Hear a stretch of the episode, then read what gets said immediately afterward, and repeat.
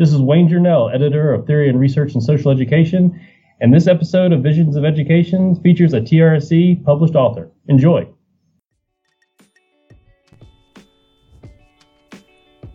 You're listening to Visions of Education, a podcast where we take a look at big ideas in education from different perspectives.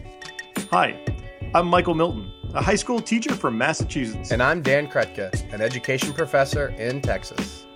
We're here to help bridge the gap between educators in the K 12 and those professors in higher ed. We hope this podcast will help bring those fuzzy ideas in education into focus.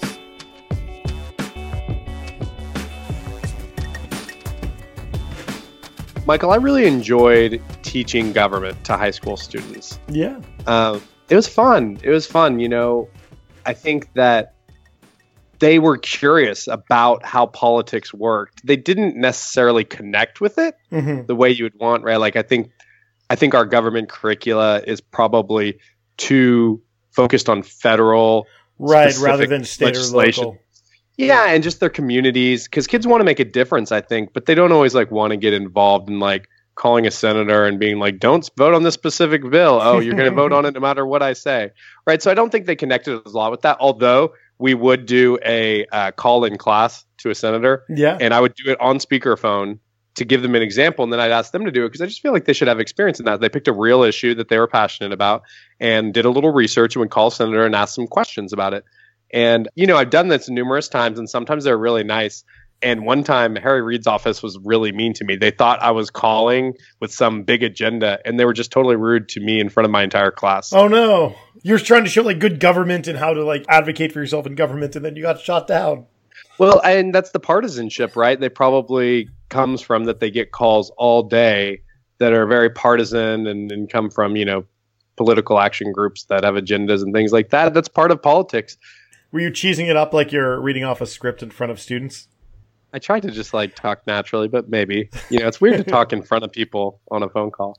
But you know that's part of an important part of government classes talking about political parties and partisanship and how it affects the way you know you think about politics and how being you know identifying with a party then influences the way you think. And I used to always show the Jon Stewart clip. It's kind of a classic where he was on cro- the show Crossfire. Do you remember that show? Oh, with Tucker Carlson, right?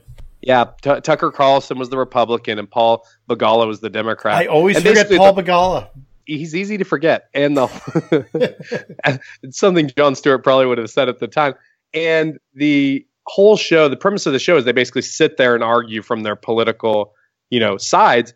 But Jon Stewart's big point was like you have this show where you get to talk about issues, but all you do is try to make arguments for your party right? That's like your whole point. Like you're not making honest arguments or having honest discussions about the issues that you're really wading through. You're just thinking, how do I win this argument for my party?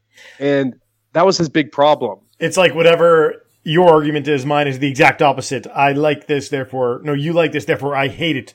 This is Republicans are good for America, Democrats are evil for America, or not real people, or something. Yeah, and that's that's where you can see like the parties even flip on issues from one like president, president to example, another to the next.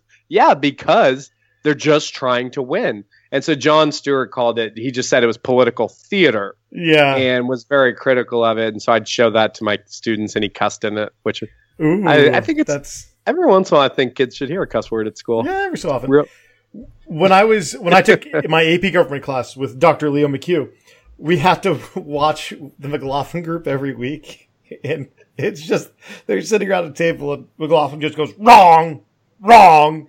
It was very fun, and I just remember I was like watching it over.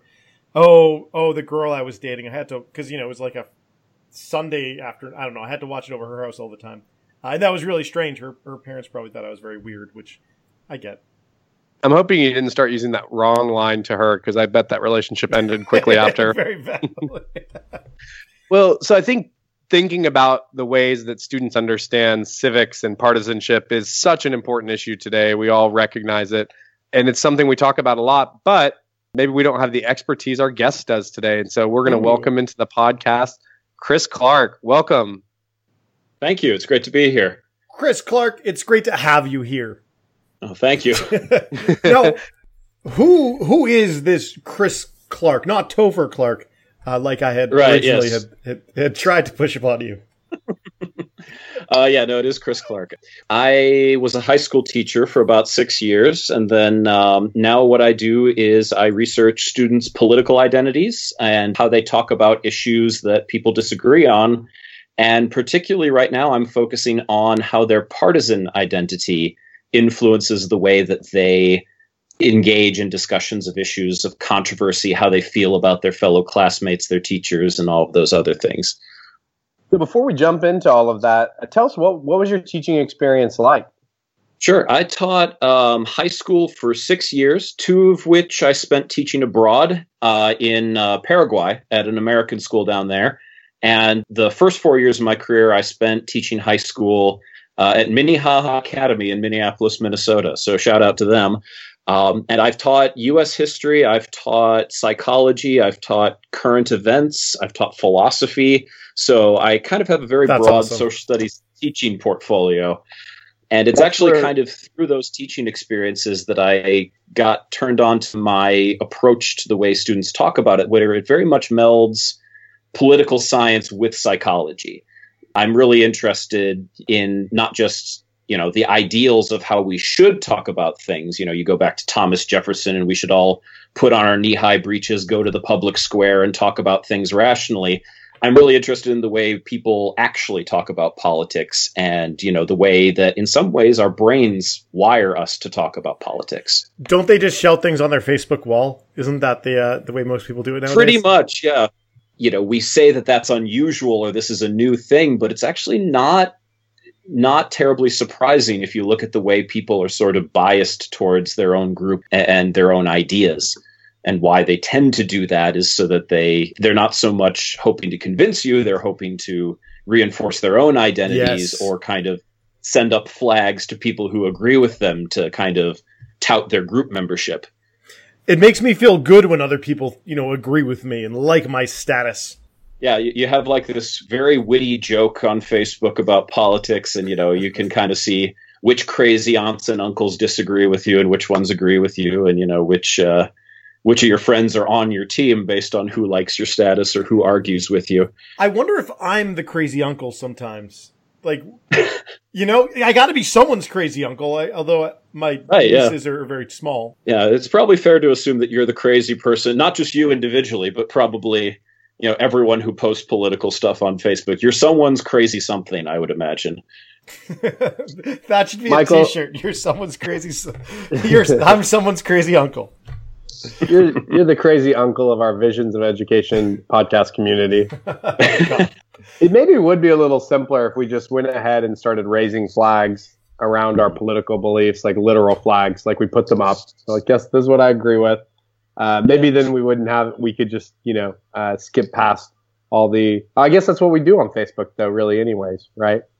hmm Yeah, and it certainly would be easier when you talk to people that at least you have like a starting point where you know you don't have to necessarily do all those that dance around where you're like, oh well, how do you feel about this, or you know, you don't have to ask these like subtle questions uh, that uh, kind of get you a clue into what they think. So, Chris, you recently published an article in Theory and Research in Social Education. Congratulations on your publication. Thank you, appreciate it. Yay! Uh, your article sound was titled. your article is titled "Examining the Relationship Between Civic Education and Partisan Alignment in Young Voters." So, what did you find out? What would tell us a little about your study? Well, one of the things I was looking for is, you know, perhaps the simpler way to say it is I was looking for a way to see whether young voters are polarized and what in, influences them to be politically polarized or not. The problem with that is that there's no actual direct data on, well, are these young people polarized? Because very few people study young people in politics. And so, kind of what I did was just tried to see if the way that people vote was either aligned with their ideology and their partisan beliefs and their self identification like, are you a strong Republican or are you just kind of a Republican? And looking for the alignment to whether they're all on one side or if they mix it up a little bit. Because ideally, you know, you should be able to say, you know, I agree with the Republicans here, here, and here, but I don't agree with them here, here, and here, but I still think of myself as a Republican. Well, increasingly that's not happening. Increasingly, people are sorting themselves into saying, I'm kind of all with the Republicans or I'm all with the Democrats. And if I'm not, I'm probably going to change my opinion to be with them because I, I trust that they're always right because they're the good guys, the other people are the bad guys. So the point of the study really is just to sort of figure out, well, how does civic education influence that? Are the people who get what we would consider good civic education, are they less likely to have that extreme alignment where everything, their ideology, their voting, their issue beliefs, their partisan identification is all on one side of the spectrum? And how likely is it that they might not be that completely aligned? And so it's a statistical analysis. So please let me know if I'm boring you with too many technical terms. But really, all I did was uh, quick crunch the numbers, and I found that in some circumstances, if you have good civic education, but the classroom climate is not very open, and uh, I don't know, have we talked about open classroom climate on this podcast before? You can you can give us a summary. We'll, okay, like a review. Yeah. Okay, yeah, that's fair enough. So, um, in terms of uh, open classroom climate, that's basically how comfortable are you expressing your opinions, and how much do you feel that you can express your opinions without fear of repercussion or judgment from your peers. So, there's, in general, if you have good education practices, like you do discussions, simulations, and you do community service projects, but you have very low classroom climate or that your classroom climate isn't very open, you tend to have a higher likelihood of being one of those extreme partisans. And then the same thing on the reverse end, where if you have a very open classroom climate, but you don't use a whole lot of good pedagogy, then you're also more likely to be extreme. But when you have both, you actually end up with a lower likelihood of being an extremist, so to speak where you are less likely to have all your beliefs and your identifications and your voting patterns all on one side of the aisle. You tend to be more likely to be mixed. What we want to aim for is the baby bear approach. Not too yeah, much, mm-hmm. not too little, just right. Yeah, in some ways, yeah. You want to try and find the balance between making sure that people can express themselves, but you also want to make sure that your discussions are rigorous enough. Okay. Because if you look at the first situation that I encompassed, you know, imagine you're having a classroom discussion where everyone just goes around the circle and they say, This is my opinion. And everyone goes, Oh, that's very nice that that's your opinion. Here's my opinion. But they're not really diving into or questioning each other. No one has to defend their opinion. So that's a very open climate, but the discussion isn't very rigorous. Whereas on the other end, everyone's having to defend their opinion, but when they do, they feel like they're going to be attacked for it the classroom climate isn't very open, but the pedagogy is pretty good, well, then they're going to just entrench themselves in their beliefs. So, in one situation, you've got them feeling very reinforced because everyone was listening to my opinion and, you know, they all nodded their head when I shared my opinion. In the other situation, you've got people feeling very defensive. And in both cases, you're going to get the student doubling down on their opinion that they're going to become more extreme in their opinion because it's either they are defensive about it or they're getting it reinforced. But when you have kind of both, you know, you can break down those barriers that they feel like they can share, but it's also a climate that is able to create enough comfort that they're willing to step outside of their comfort zone and not be as defensive. And it's a fine line to walk because then the question becomes well, how do you create that classroom climate? And that's one of the areas where the literature has been a little fuzzy. You know, that uh, some people say you should do some community building. Other people say, well, you just kind of do enough discussions and it sort of comes out of out. it. Mm-hmm. My social studies mentor and professor at the University of Oklahoma, Neil Houser, he was really good at this. And mm-hmm. what he did is he he did build strong community. It was really based in finding common ideas that we could yeah. all kind of um, come to recognize. And uh, like for example, we used to use a book called Seven Blind Mice in the beginning of some of his mm-hmm. courses. It's a little book by Ed Young. It's fantastic. You can use it. Mm-hmm. To set up any courses, and he would use it like on the first day. And basically, the book goes through all these mice that see different things. In the end, they realize they're all looking at different parts of an elephant, and mm-hmm. they saw different things. And so the point is that we have different perspectives, and that's a given. that mm-hmm. we accept that we understand other people have different perspectives and so he really talked about the importance of that then he said part of the challenge and this was part of it, really his participation grade and thing he expected in the class is that you are willing to have your beliefs challenged and mm-hmm. no one really disagrees with those ideas but he like laid the foundation and spent enough time that we all kind of agreed so it's almost like you had like a common agreement that we were going to do mm-hmm. this work and it's never perfect or easy to, right. to have difficult discussions but people were committed to it by the end of i think that first mm-hmm. class mm-hmm. with them because that was going to be part of what a college class on difficult issues is about is mm-hmm. questioning your own beliefs and listening to others and as long as you're willing to do that we could have it and so it was really cool to see him do that and i'm sure he developed that over years and he was really good mm-hmm. at it i'm sure because if you don't take it really seriously and the students don't take it seriously it may not work have you seen? I mean, just is having a lot of discussions had success also? Well, and again, that d- does depend on the type of discussions because if you're looking at an area where a lot of people, you know, they hold strong beliefs to begin with, those are the people that are more likely going to really dig into you. And depending on the person, not everyone responds well to that. And I'm actually a big believer in community building because a lot of the social psychological research shows that, you know, before you talk about things controversially, you really ought to just focus on some of the things that are pretty common between people. You know, oh, well, tell me about your family. What sports teams do you like? Things like that where it's not as high stakes. There's not as many. Well, and depending on who you are, sports teams might be a bad example. Some people get really into, you know, sports teams, but the idea is that you bond over things that are not controversial so that you bring that person who may or may not agree with you into your community or your idea of classroom community. And I think that's one of the key elements is that do you perceive the person you're talking with as an outsider or an insider? because you know if an outsider criticizes me i become defensive if an insider criticizes me i'm more receptive to that. And so i think a lot of the community building is just redefining it away from this is a space where republicans and democrats are talking to each other versus is this a space where classmates are talking to each other?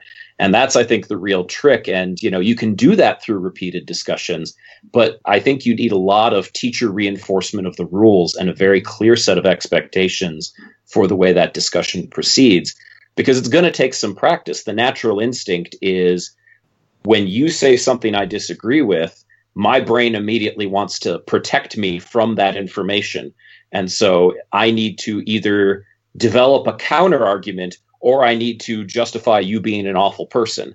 And then that's going to help protect me from your information because then that means I don't have to listen to it. Why is it that most people that disagree with me are awful people? Uh,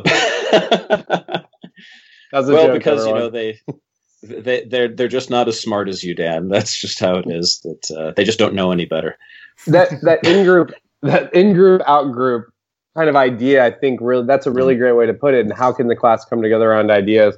I did always like the when thinking of like a, a sports as something people may come around with or identify mm-hmm. with. I always loved the uh, onion. I had the onion shirt that said the sports team mm-hmm. from my area is superior to the sports team from your area, and uh, yes. you know just kind of playing on the the different ways we identify, though you know, mm-hmm. and and I think that obviously happens in politics and culture and other things that can mm-hmm bring us together and also kind of push people apart if we don't work towards those. So mm-hmm. and different identities come out in different situations, you know. And I'll use this because I'm Minnesotan. I don't walk around considering myself a Vikings fan, but you put me next to someone in Packers regalia, and I'm going to be like, well, you know, that jerk. I, I don't. Yeah, you, you kind of get a little uh, judgmental of people when they're visibly a member or they're visibly making that identity salient towards you you know um, that's funny and so yeah you know and that so there's a element of well we have to see well what is the discussion going to stimulate so you know is this discussion a partisan discussion maybe it's something else maybe it's race class gender any number of other factors are going to be more salient than partisanship given the discussion we're having or maybe it's something that's going to activate multiple identities and it's going to be pretty unpredictable as to what's going to come to the forefront for any given student. And so th- that's where it gets really complicated. And that's why you see a whole lot of literature saying if you've got an open classroom climate, that's great. But when you break it down to what is the step by step, how to get an open classroom climate, a lot of people are just like, yeah, it just kind of happens. You know, it's it's very hard to come up with a step by step of how to get it. What about t-shirts? Like if I have a t-shirt with all my identities and this way I can see Mhm. what other people have and this way I would wear it all the time. I would probably need a few of them because you don't want to wear Mhm. one t-shirt. Ooh, positionality T-shirts. Yes. Yeah. Well, and and actually, that's one of the things that I think would be a really promising start. Not so much because of just declaring your positionality, but really getting into people's life experience and really saying, you know, this is where I'm coming from. It says Democrat, not, yeah, I mean, t-shirts obviously being somewhat facetious, but this is why it says Democrat in my t-shirt. This is what my parents did. These are my experiences. This is where I'm coming from. Or, you know, you put your racial identification on there. You say, this has been my experience with race. This is why I have a strong identification around my racial identity gender, class identity, whatever identity is salient for you, even might even be a sports team. Right. You might even be a cheesehead. Yeah, exactly. Or you might just be a huge fan of our podcast and so you want to put that as part of your identity. Yeah, I'll put that on a t-shirt note regardless. Doesn't matter who's watching. but it, you know, the idea though is that if you give people a chance to declare that positionality and really talk about what's behind it, I think that could go a long way towards building the community and really giving people some empathy and by allowing others to tell their story and you know letting people find that common ground where it's not so much about oh this person's a democrat but that's why this person is a democrat. And even though i might not have ended up in the same place i might have some common experience with that person or common ground that we can build on and so i, I mean it's probably not perfect but i think that's a better foundation than just simply this is my opinion these are my rational defenses of it let's go from there I recently went to a workshop about diversity and, and empathy. And Mhm. one of the activities they had, we like looked at our identity on this piece of paper. I think it was a folder or something. We cut out parts of our identity and we put it in there. And then they matched us into a group. And I was in a group and we're trying to figure out what the identity that they matched us with. So We spent like 20 minutes trying to figure it out. It turned out because we all happened to be Italian, but none of us identify ourselves as Italian. Mm-hmm. Ethnically, I am half Sicilian, but my mm-hmm. Sicilianness is not, except for the fact I'm talking with my hands right now, which I think I get from my mother. But that's not such a part of me. There are other parts that are more valuable than that part. It was just a very interesting. It was interesting. So you're mm-hmm. part Sicilian, part silly. No, I'm all silly. Sorry, that was that was a bad play on words. that's okay. I don't know. We can just. i forgot right now now. i'm just thinking about pizza so you know it's Yeah, I don't even eat. I don't even eat pizza. I don't eat tomatoes. I make my own pizza with like really great sauces. But pizza doesn't have to have tomatoes. Where does it say the pizza have to have tomatoes? I don't think it does. There's pizza I without tomatoes. with that. Exactly. There's amazing pizza. I make a great gorgonzola cream sauce. You put that with some apples, like roasted apples. It's a. It's beautiful. Some arugula. You're in my out group right now, Michael. I'm in a lot of people's out group of the pizza thing. Why do people tend to be so much more divided on politics and pizza? Really, I think probably most people just forgive you for that one. These are the real really- questions we brought you on to answer, Chris. yeah. well, you know, and that's the thing where there are some things that are preferences that don't really have consequences, you know, where the fact that you like, you know, tomatoes on your pizza doesn't necessarily Oh, sorry. or don't like tomatoes, Yes, yeah. you know, that you prefer the ricotta cheese sauce down there or something like that where that doesn't necessarily affect my life to the degree where it might be a minor inconvenience if we have to split a pizza, but partisanship on the other hand, you know, the consequences of it are pretty heavy and that by you getting your pizza choice and me not getting mine, I lose a little bit, but I think that people view the stakes of politics as higher.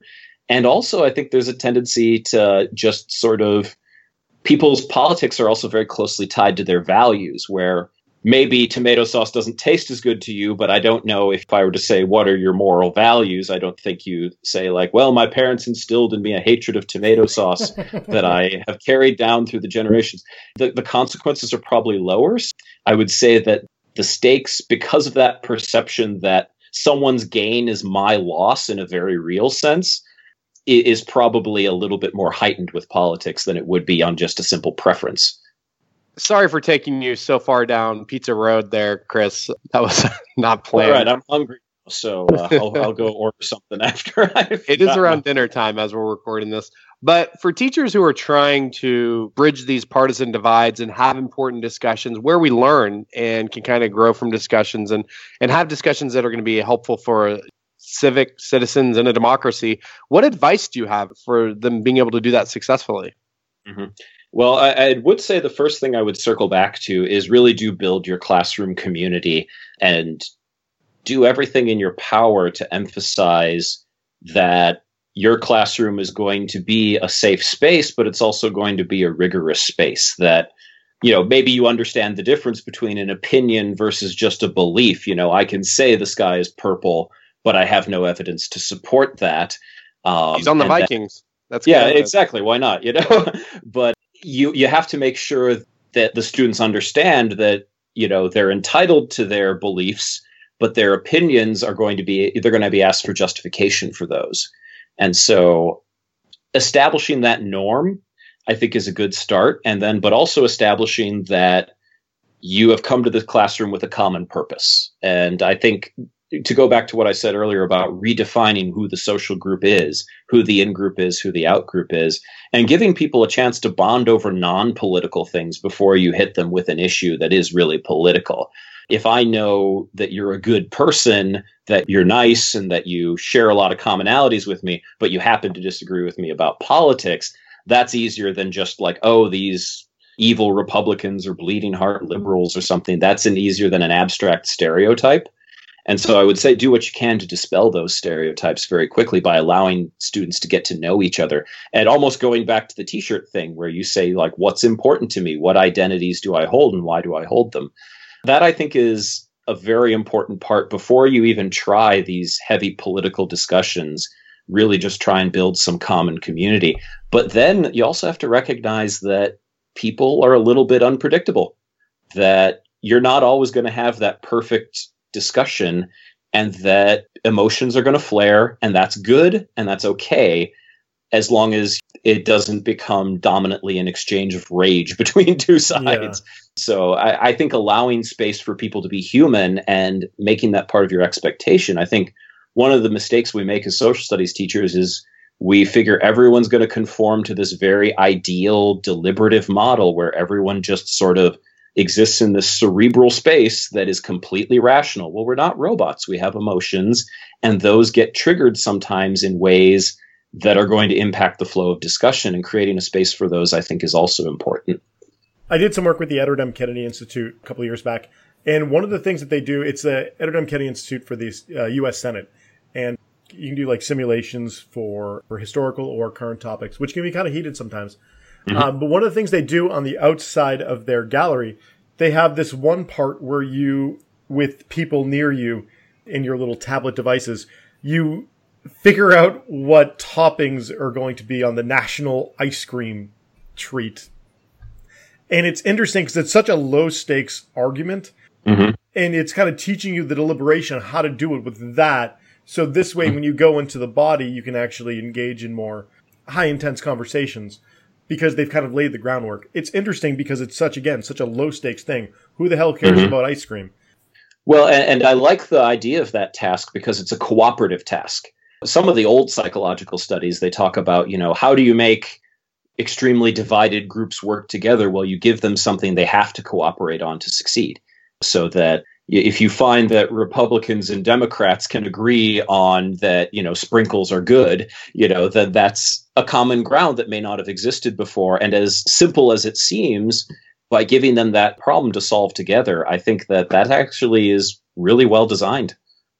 It's like this it's a trick of teaching. I don't want to say it's manipulative because it really is mm-hmm. meaningful and purposeful but just getting them to agree on those common purposes that we do want mm-hmm. to listen to people with different views than us because most people agree with that and if you can build that in early where they agree like mm-hmm. in my government class i used to we used to have a class constitution and we would go through everything and agree mm-hmm. on it and eventually sign it and i would like go we went through rounds and and that really helped because there was none of the big issues were left. We agreed we would challenge each other. We agreed we would listen to others, and so then I could always refer back to that agreement. because we did feel a sense of solidarity around those purposes, mm-hmm. which is also what I tried to do and my mentor did with the Seven Blind Mice book. Oh, yeah, we should, we do see things differently. And so once we recognize that, that became part of kind of our, of our ethic in the class, you know, and referencing back to that was really helpful. Yeah. And, and I think, again, that's a great example of just trying to establish sort of who's in the in group and that you know when you redefine the in group as just this is the class we wrote a constitution together that's really i think something that's a, very valuable exercise to kind of build that foundation for open classroom discussion climates and that, one last thing i'll say was really important when i talk government was talking about how much time we spend talking in the mm-hmm. class right that everyone gets an opportunity to talk because that was the thing I had to make sure is that if we did have some more partisan students, that I did ask them to listen more because they mm-hmm. actually knew their beliefs more.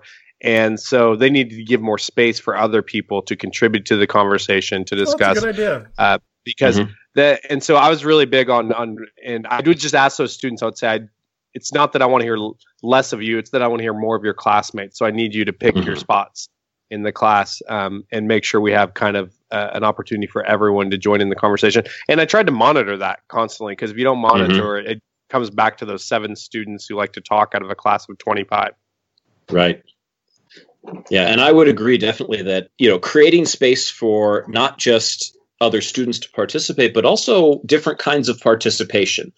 One of the things that we so often fall into is that only arguments supported by data should be allowed. And that's true in some cases because you don't want them to descend into just sort of exchanging talking points. At the same time, I think that there's room for personal experience or that there's room for anecdotes in such a way as, again, you can allow people to build empathy for the lived experience of the other people in the group. And so maybe expanding a little bit beyond the purely rational argumentation and allowing other people to contribute what they can. You know, there's going to be different ability levels in classes and there's going to be different lived experiences. And not everyone is going to be able to offer a completely data supported 10 point rationale for their position but that belief is still real to them and they are going to act on it. They are going to respond as though that belief is just as important as the person who has that 10 point rationale. That's a great point. Well, Chris Clark, thank you so much for joining us today. It's been a pleasure to be here. Where can our listeners find you or your work online? You can find my article on the TRSE website. So if you go to the Theory and Research in Social Education website, you can find my articles there and hopefully I'll get some more of a web presence soon. But uh, otherwise, you know, just check there for my work. For the time being, our page for this podcast can serve as your place online, and we'll get we'll get all your stuff linked there. Sounds great. I appreciate it. So thank you so much for joining us today, Chris, and we hope to continue the discussion online, specifically on our page, and we're going to try to convince you to get on Twitter, and we'll continue it in other spaces. All right. Well, thank you. Now, at the Vision of Education podcast, we are all about sharing the learning. If you're doing something creative, fun, or you just want to chat, hit us up at Visions of Ed. We're also on other places like Facebook and somewhere else. Pinterest. Pinterest, yes. For some reason.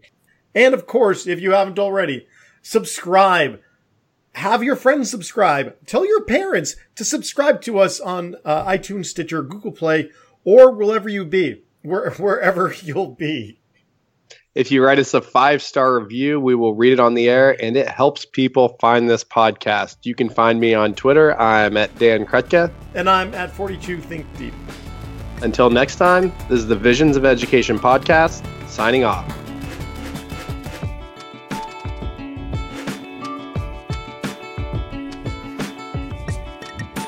We are all about sharing the learning. If you tweet us at Visions of Ed, dang it, I just messed up that part. That part's worded weird, Michael. I'm just yeah, gonna say that. I always hmm. change it.